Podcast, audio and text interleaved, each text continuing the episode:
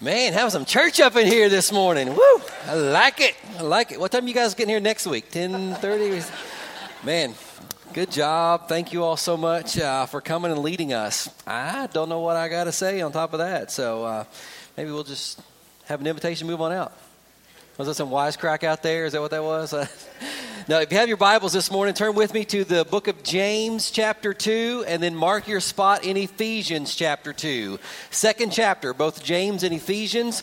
If you don't have a Bible, there's one in the pew in front of you. We'll be on page 1012 for James, moving back to page 976 for Ephesians. You're welcome to use that Bible and then take it with you today. That's our gift to you. We want you to have a copy of the Bible to read and study because God will speak to you, God will change your life through that book. So uh, join along with us and then uh, take it with you today. Well, we're in week three of our study on God's gifts, taking the month of December to look at the gifts that we receive from God. Christmas is all about gifts, so we want to think about the gifts that God gives to us through Jesus Christ using the word gifts. We've talked about grace the fact that we get unmerited favor, good things that we don't deserve from God. Uh, last week we talked about intimacy with God. Our spiritual legacy is that of sin and disobedience, and we deserve separation and punishment from God for our sin. But because of His grace, Jesus Christ dying for us, we get to be called the sons and daughters of God. God adopts us into His family through Christ.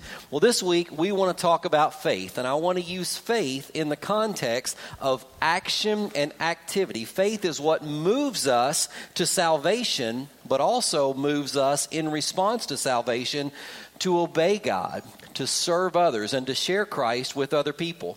And here's the thing you may claim to have a faith system. But if you have a claim to have a faith system that doesn't lead to an active faith lifestyle, you don't have a biblical faith. You can have a faith system, but if it doesn't lead you to a faith lifestyle, then it's not a faith in Jesus Christ, and it's not the faith that the Bible teaches us that we are to live out and evidence as followers of Jesus Christ. In James chapter 2, he reminds us of this truth. Verse 14, here's what James says. He asks a rhetorical question. He says, What good is it, my brothers, if someone says he has faith but does not have works? The answer he's expecting is it's a no good faith. It's no good at all to say that you have faith, but that faith doesn't move you to respond with works. He says, next question, can that faith save him? Again, the answer he's expecting is no. Well, then James illustrates what our true faith in Jesus Christ, a true faith in God that moves us to action, should look like. Here's what it should lead us to do. He says in verse 15, if a brother or sister is poorly clothed and lacking in daily food, and one of you says to them, Go in peace, be warmed and filled, without giving them the things needed for the body, what good is that? Again, the expected answer is it's no good. It's, it's not worth anything to say, hey, we wish you well, but not take care of a need. He said, if you have a true faith in Jesus Christ, it will lead you to meet that need, to serve that person.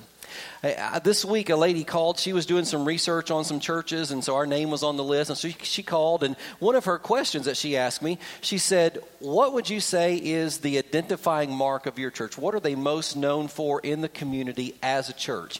Without missing a beat, I said, I know that, that answer w- without a second thought. This church is the most loving, caring, serving body of believers I have ever been a part of in my entire life. I said, hands down, that's what this church is known for. And I rattled off for her what you as a church have done just in the last couple of months. In October, we collected nearly 200, I believe it was 200, Angel. Do you know what our total in shoeboxes was in October? I think it was about 200 shoeboxes for Operation Christmas Child that are going around the world, uh, given to boys and girls and giving missionaries an opportunity to share Christ. Then this week, we sent a team of missionaries down to spend three days at their facility preparing those boxes to, to go around the world. And so I said, we did that in, in the month of October. Then in the month of November, our Caveman Ministry, which is a group of men who get together to, to study the Bible, to pray for each other, to encourage one another and build one another up. Uh, not only do they get together for themselves, themselves, but they feel important that they serve uh, and meet people's needs. And so they've started ministering to homeless individuals in our area. And they don't just go and drop stuff off, they go and build relationships and talk and share with those individuals. And so this last month, we, they collected winter clothing and winter supplies for those in our homeless community. We had a Bible fellowship class that collected uh, goods for Thanksgiving meals and took a number of families uh, full Thanksgiving meals to eat during the, during the Thanksgiving holiday. We followed that up with the angel tree that you guys in two weeks blessed 50 families in our community uh, by providing uh, resources for them during the Christmas season. And then about 10 days ago, we had a call come in. A family uh, in our community lost everything in a house fire. Within 24 hours, word was out. People uh, from this body had responded by going and buying personal needs and clothing, things to help this family get started rebuilding their life. So I rattled those things off to her and I said, That's what Mount Pleasant Church is known for. And you are. You really are known for those things. I'm going to talk even more next month as we get into another series about how God is taking that desire and heartbeat. I mean, He is really starting to grow that. And we're seeing more and more things that God is giving us opportunities to do in serving and ministering to our community. This is a church that's taking James chapter 2 and putting it into practice. Because James says when you love Jesus and you have a true faith in him, it motivates you to serve other people. Well, he wraps up in here in verse um, 18 and says, But someone will say, You have faith and I have works. Show me your faith apart from your works, and I will show you my faith by my works. And so, this faith that we're going to talk about this morning moves us to respond in action to God's plans and God's purposes in our lives. And here's the thing about faith as it relates to our spiritual journey faith is essential to our salvation, to our spiritual growth, and to our obedience to God. Hebrews 11, 6. Hebrews 11 is called the faith chapter, and I'll talk some more about it in a moment. Hebrews 11, 6 says, Without faith, it is impossible to please God. Doesn't say it's unlikely or it's improbable. It says it is impossible without faith to please God. And here's why he says that. For whoever would draw near to God must believe that he exists and that he rewards those who seek him. Two parts of that. So you believe that God exists and that He rewards those who seek Him. You believe that. That is a mental assent and an acknowledgement that I believe God exists. He rewards those who draw near. But still, you've not done anything. What happens then? Faith kicks in. Faith moves us to seek God, to seek after Him. We draw near to Him, and that's how we receive salvation. That's how we grow and mature in our faith journey. But here's the thing about faith we, we can't see it, it's not tangible, we don't measure it uh, in any way. Hebrews 11 1 says, Faith is the assurance of things hoped for, the conviction of things not seen. God wants faith to be so real, so commonplace in your life that you exercise it everywhere you go and in everything that you do. That should be our experience of faith and it is vital, it is essential to our growth and maturity, our service to Jesus Christ and His kingdom. Just like this. Guys, if you want the lights for me, I'm going to take you back to a middle school science class here for a minute. There are three things that are necessary for a fire to burn, right? You got to have a spark. So we got. Oh, little panic there, like, oh, this is going to really go bad all of a sudden. So you got to have a spark or a fire. So we have the flame. You have to have a combustible material, which will serve the wick and the candle will serve as that. So I take the fire, I light the wick. Now a little note for later. Did it again. So now this flame, when I lit that, did this one diminish in any way? Still burning bright, doing just fine. But now I have two lights that are here, so I'm going to let this one go. So now we have the flame, we have the combustible material. What's the third thing that's necessary for a fire to burn? Oxygen. It needs air. So the lid's off this candle, air's going in, it's burning, doing just fine. But if I take this lid to this candle and I pop it on here, do you see how fast that thing went out? I was thinking, man, it's going to take me 10 minutes, but that thing goes out quickly. When you cut the air supply off, that light was gone pretty instantaneously. No air didn't, didn't allow that fire to burn. You see, what God calls us to in our life and our obedience to Him is that faith is the air, the environment in which we live. And that fuels and allows God's light to shine brighter. The guys just sang a great song about Jesus, the light of the world, taking that light. We need faith to keep that light burning strong. And when our faith wavers, when doubt settles in, when we don't nurture uh, and help grow our faith and mature our faith, our light can diminish and not shine as brightly. Thank you, guys. So, I want to talk this morning two things related to faith. One, I want to talk about how it works in regard to our salvation in Christ. We're saved through faith, as we'll see in Ephesians 2. But then I want to talk about how we nurture and grow our faith so that we live as faithful and obedient witnesses and servants for Jesus Christ. So, in Ephesians chapter 2, if you flip back there, think it's page 976 if you're using the Pew Bible. Ephesians chapter 2, verse 8, Paul says this For by grace, unmerited favor, for by grace you have been saved through faith. Through faith. We need to hear those two words through faith. He goes on and he says, uh, And this is not your own doing, it is the gift of God. Both the grace and the faith to believe in Christ, both are a gift from God. Verse 9, not a result of works, so that no one may boast. Not a result of works, so that no one may boast. Well, let's take and let's look at this phrase, through faith. For by grace you have been saved through faith. Through is a preposition. What does the word through describe? describes going into something, but then also coming out on the other side of it, right? We refer to it in our life journey. I went through a difficult season, a difficult period in my life. Maybe it was health related, maybe it was financial, but things were good, and then things were not good. But then you came through that on the other side of it and can look back and see what God did in that. So, through. Uh, this afternoon, you're going to see some of this, unless you root for the Redskins. Oh, did I say that out loud? Oh, what does that mean? All right, it's a touchdown, but after the touchdown, about to field goal. That's right. When they kick the ball and it goes through the uprights, it's a field goal, right? It's good. All right, so you get through. Uh, basketball is my sport. When it goes through the hoop, it counts as points. And yes, my team didn't score enough yesterday against North Carolina. So yeah, we, we didn't put it through enough yesterday. We got it up there, but not through. So you get this idea of going through something, and we go through the and the, Paul says that we are saved by grace through faith. We go through faith, is how we receive our salvation. But here's the thing I brought this little uh, object lesson for us this morning. This is, this is faith. Caleb helped me put this together Thursday this week. We've got a little faith right here.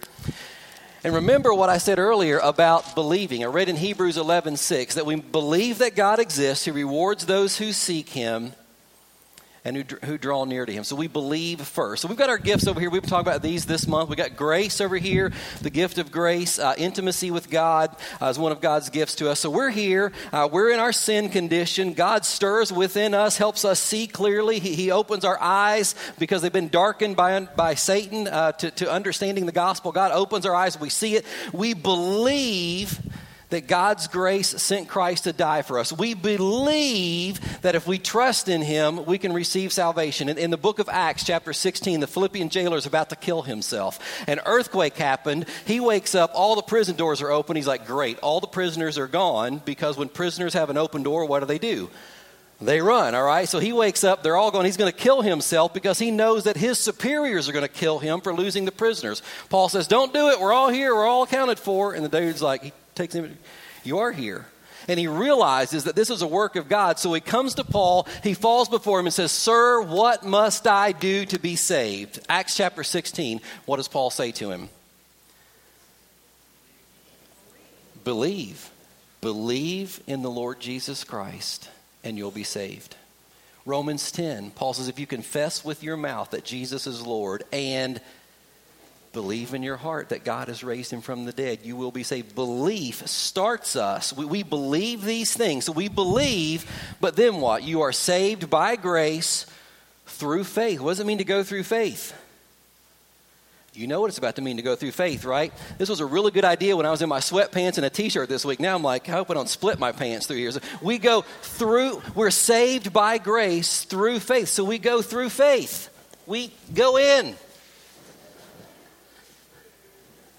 And while we're here, what are we? Stuck. we're, we're in faith, right? We're in faith. This I'm not trusting my I'm in faith. I'm totally surrounded, enveloped. It is a work of God in my life. And if I can get out of here without pulling a muscle, we'll be good. All right, through faith. You know, my kids love to go through things, through tunnels. We always beep the horn going through. You're not supposed to in, in Norfolk, Virginia Beach, which is a cool thing. You know, we moved here. Although, why did they go four lanes into two lanes to get into the tunnel? It's crazy out there. But you drive under the ocean out there. My kids are like, Dad, to make this clear so you can see. Like, I don't know that that'd be a good idea or not. You know, this, you know, big USS warship aircraft carrier over top. I think it's going to be distracting, you know, driving through the tunnel. But they always want to beep the horn and stuff. But, you know, we, we go through, and the Bible tells us we are saved by grace through faith. Faith is the action. We believe, but faith moves us and causes us to respond to God's gift of salvation we respond and we receive what Christ has done for us.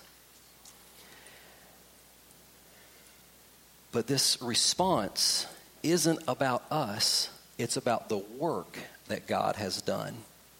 I mentioned Hebrews chapter 11. It's called the, the faith chapter, the hall of faith. It has individuals, many, many people of our faith legacy, and it highlights the work that God did in their life and how they set an example for us of faith. And it speaks about Abraham. It says, Abraham believed God, and it was credited to him as righteousness. So God promised Abraham that he would have descendants and that they would be his chosen people, that God would provide salvation. Abraham believed that promise of God, and it was credited to him as righteousness. He was saved by that act of faith in believing God. And God held true to that promise, didn't he? God sent Jesus, and Jesus came and he died on the cross, and, and he, he was resurrected from the dead because God said, I accept this sacrifice of my son who's perfect and unblemished, the spotless lamb. And God received that sacrifice and he resurrected his son from the dead so that those who believe in Christ can experience that same resurrection.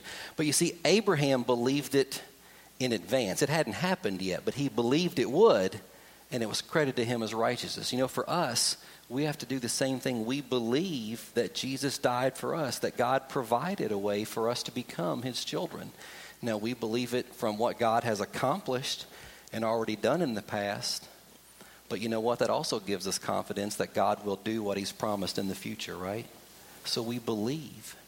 And that belief, just as it did for Abraham, moved him to faith, so does it move us to faith and trusting in Christ for salvation.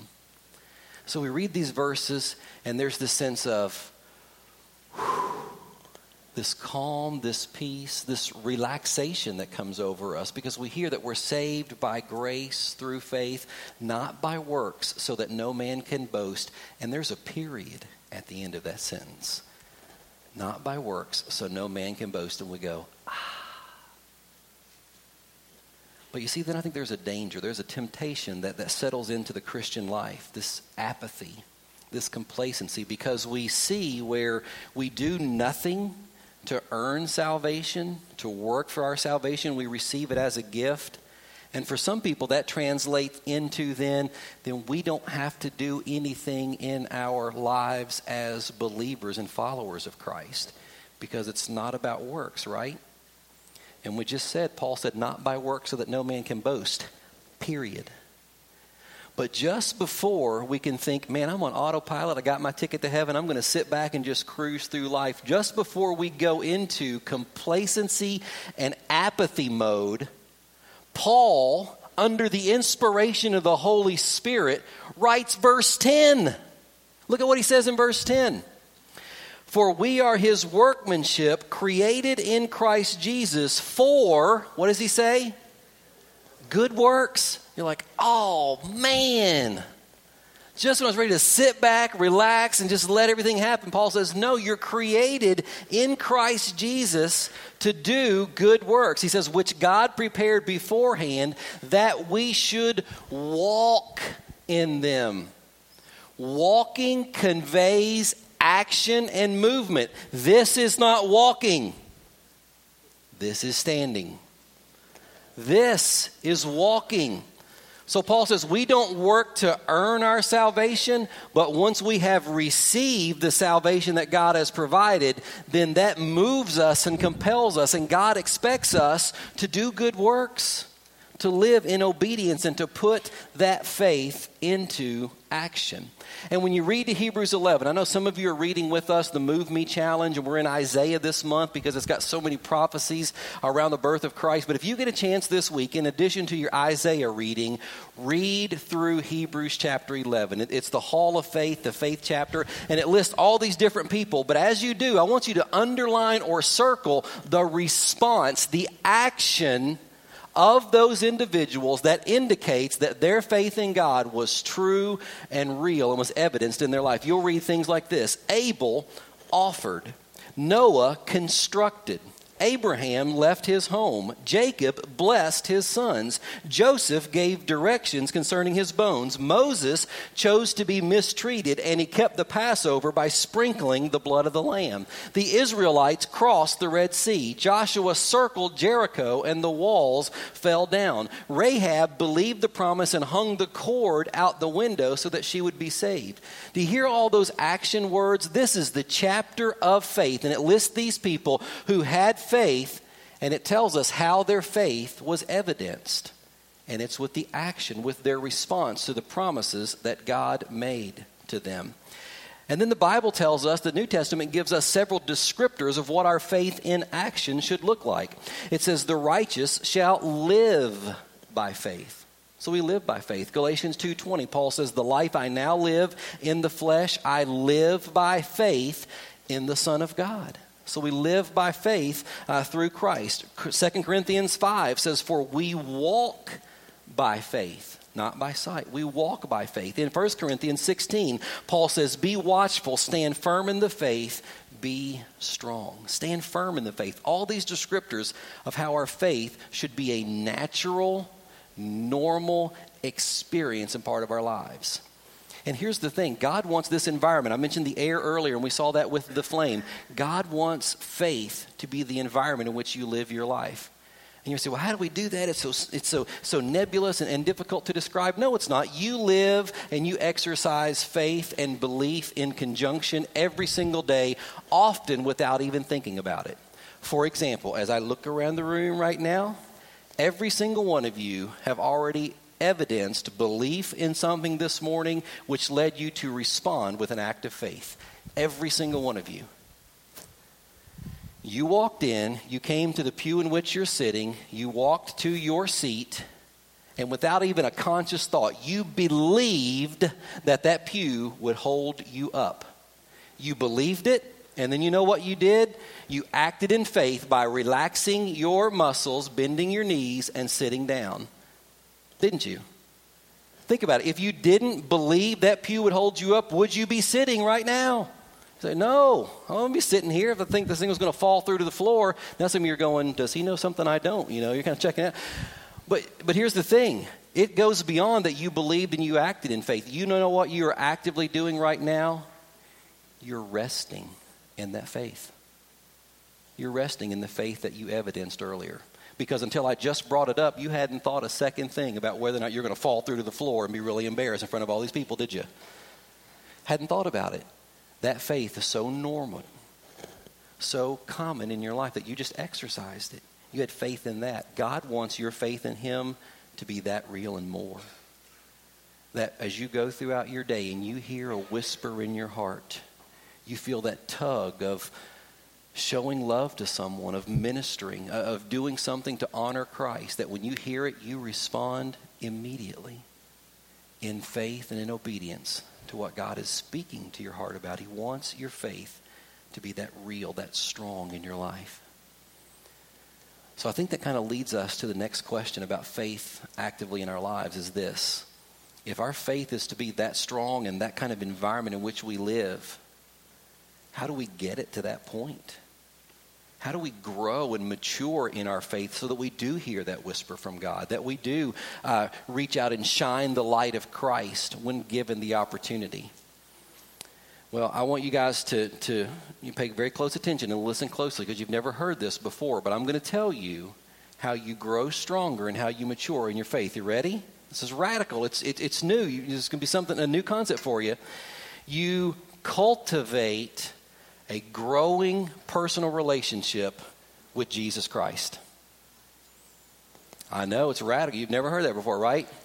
Look on our bulletin. It's our mission statement to lead people into a growing relationship with Jesus Christ. We talk about it all the time. How do you want your faith to grow, and how do we grow and strengthen our faith uh, in our obedience to Christ? We grow in our relationship with Jesus. And think about it in this way this is why that is so important. What starts us to respond and move in faith and obedience to anything that God does. It's belief. We believe God's promises. We believe that His word is true. We believe He will do what He said He's done. We believe in Christ. We believe in Him. That belief moves us to faith action, a faith response. Both our belief and our faith are rooted in Christ. Therefore, it only makes sense that if they're going to grow and they're going to get stronger, they're going to be nourished from growing in a relationship with Christ. You can't mature your faith with any substitute. If it's works, uh, if it's your good deeds, if it's your power, if it's your talent, if it's your good looks, whatever you may put your faith in, if it's not Jesus Christ, it's not going to function. You're not going to have the experience of faith the Bible uh, promises that we will experience, and you will not know the fullness of Christ in your life. It's a cheap substitute no matter what it is. If it's not Jesus Christ that you're pursuing and growing in, it is a cheap substitute, and you will not experience what the Bible says we will experience from knowing Christ and living in obedience and surrender to Him. I think of it in this way. Some of you know that, uh, that our family has a wave runner. Uh, we have, we've had one for several years, and I kind of stumbled into having a wave runner, jet ski, if you don't know what a wave runner is. Um, we had some good friends that we camped with in Kentucky. So we went out one weekend and we actually rented wave runners while we were there. They had a blast. They'd never done it before. Uh, they had a blast. So they went home and they bought one, a brand new one. And these were the really good friends who said, Hey, if you guys are going camping and want to borrow the wave runner, you're welcome to it. Bam, baby. So we went camping and we borrowed that wave runner. We had a great time. And as I would come in to pick up the kids and, you know, to bring people in on the tube and stuff, I got in too close to the bank one time and I scraped the bottom on some rocks. And that leaves scratches and dents in your wave runner. So we towed it back home, told them what happened. They took it to the shop, had it repaired, and gave me the bill because I told them I wanted to pay for it, and I paid for it. That was an expensive camping trip, a lot more expensive than, than taking the stuff we did. And so, but these were really good friends. We borrowed a couple more times. I was very, you know, sure not to get closer, you know, to, to the bank this time. And then one of the subsequent trips when we were out, the oil light came on and it was getting low. And I know the Bible, not engines, all right? So I was like, oh, it needs oil. So I tooled over to the marina, and what's the old commercial? Motor oil's motor oil? Is that what that old commercial was? I just got some oil and I dumped in this bad boy. So about for 10 minutes, I'm like, yeah! And then all of a sudden it went, woo! And it was a buoy, is what it was. I mean, it floated right out there in the lake. It was, you know, drop an anchor and we were, we were set, you know. I was like, what happened to this thing? I had no clue what it was put it on the trailer, take it back home, the slow, miserable trip. Oh, what have I done now? So take it back, same deal. They take it in, they drain all of the bad oil out of this. Give me the bill. So I'm about a thousand dollars in on this wave runner. And I told this couple, if you ever sell this, I've put the down payment in it. I got dibs, all right? so they did. They went up selling us that thing. And we've had it for several years. And guess what? Only goes in the opening for oil on that wave runner the correct kind of oil. Four cycle Bombardier engine oil. I know my oil now because I know the only thing that makes that thing work properly is that kind of oil. Church, listen to me. Jesus Christ is the only source that will grow and mature our faith as we know Him and we love Him and we serve Him in obedience. Everything else is a cheap substitute. So, how do we grow and mature our faith? Again, some radical new stuff. Listen closely. If you want to cultivate a growing relationship with Jesus Christ, you do these things read and study God's Word. First time I've said that this week, right? That, that, we, that we read and we study God's Word because you read God's Word, God speaks to you. Your heart lifts, your attitude, your outlook, your perspective changes because God's Word is living and active and it does a work within us as we read and study it. Another thing that we do to, to have a growing relationship with Christ, we pray. God speaks to us, God calms us, God gives us instruction as we pray. He guides us. So we spend time in prayer. Another thing that we do, spend time in biblical community with other believers. Because those people will encourage and lift us up and pray for us and help us grow in Christ and help us strengthen our faith. Another thing that we do to grow our faith and, and a personal relationship with Christ, serve other people. Take the focus off of yourself and serve other people. I often say this the quickest way to end a pity party for yourself is to throw a party for someone else. Oh, woe is me, it's this, it's that. Stop focusing on you. Serve someone else and see what a blessing that is and how much you realize what God has already done and is doing in your life. And the last thing is this share your faith. You want to grow in your faith, share your faith with someone else. You remember the, the lighter and the candle earlier. The lighter was lit, lit the candle. Did the lighter's flame diminish? No, it burned brightly. Then there were two lights, and you light another light, and you light another light, and the light of Christ begins to grow. Share your faith with other people will help grow and st- strengthen your faith and your walk with Jesus Christ. So, two things in response to the message this morning. First of all, if you have never responded in faith, to the good news that Jesus Christ died for you, paid the price for your sins so that you can become a son or daughter of God, would you take that step of faith and obedience today? Come speak to a pastor so we can share with you how you can receive God's gift of salvation in Christ through faith by believing and receiving that gift of salvation.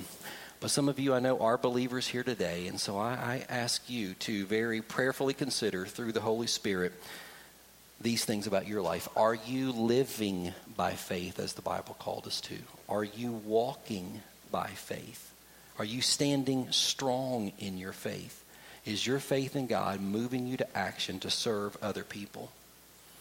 You know, if your answer is, well, no, not really, or no, not like I should be or like I want to be, then my question and my challenge for you is what do you need to do then in response to this message today to further pursue a growing relationship with Jesus Christ? God may have spoken something to you this morning. Yeah, I've gotten lax in my Bible reading. I'm not spending the time in prayer. I'm not serving. I'm not in community with other believers. I'm not sharing my faith. I know I need to do that. Then, whatever it takes for you to make those adjustments and give that focus, that priority in your life, pursue those things so you can pursue Christ so that your faith in Him will increase, so that your light will shine brighter, so that God will use you to make Him known to the people around you. Let's pray.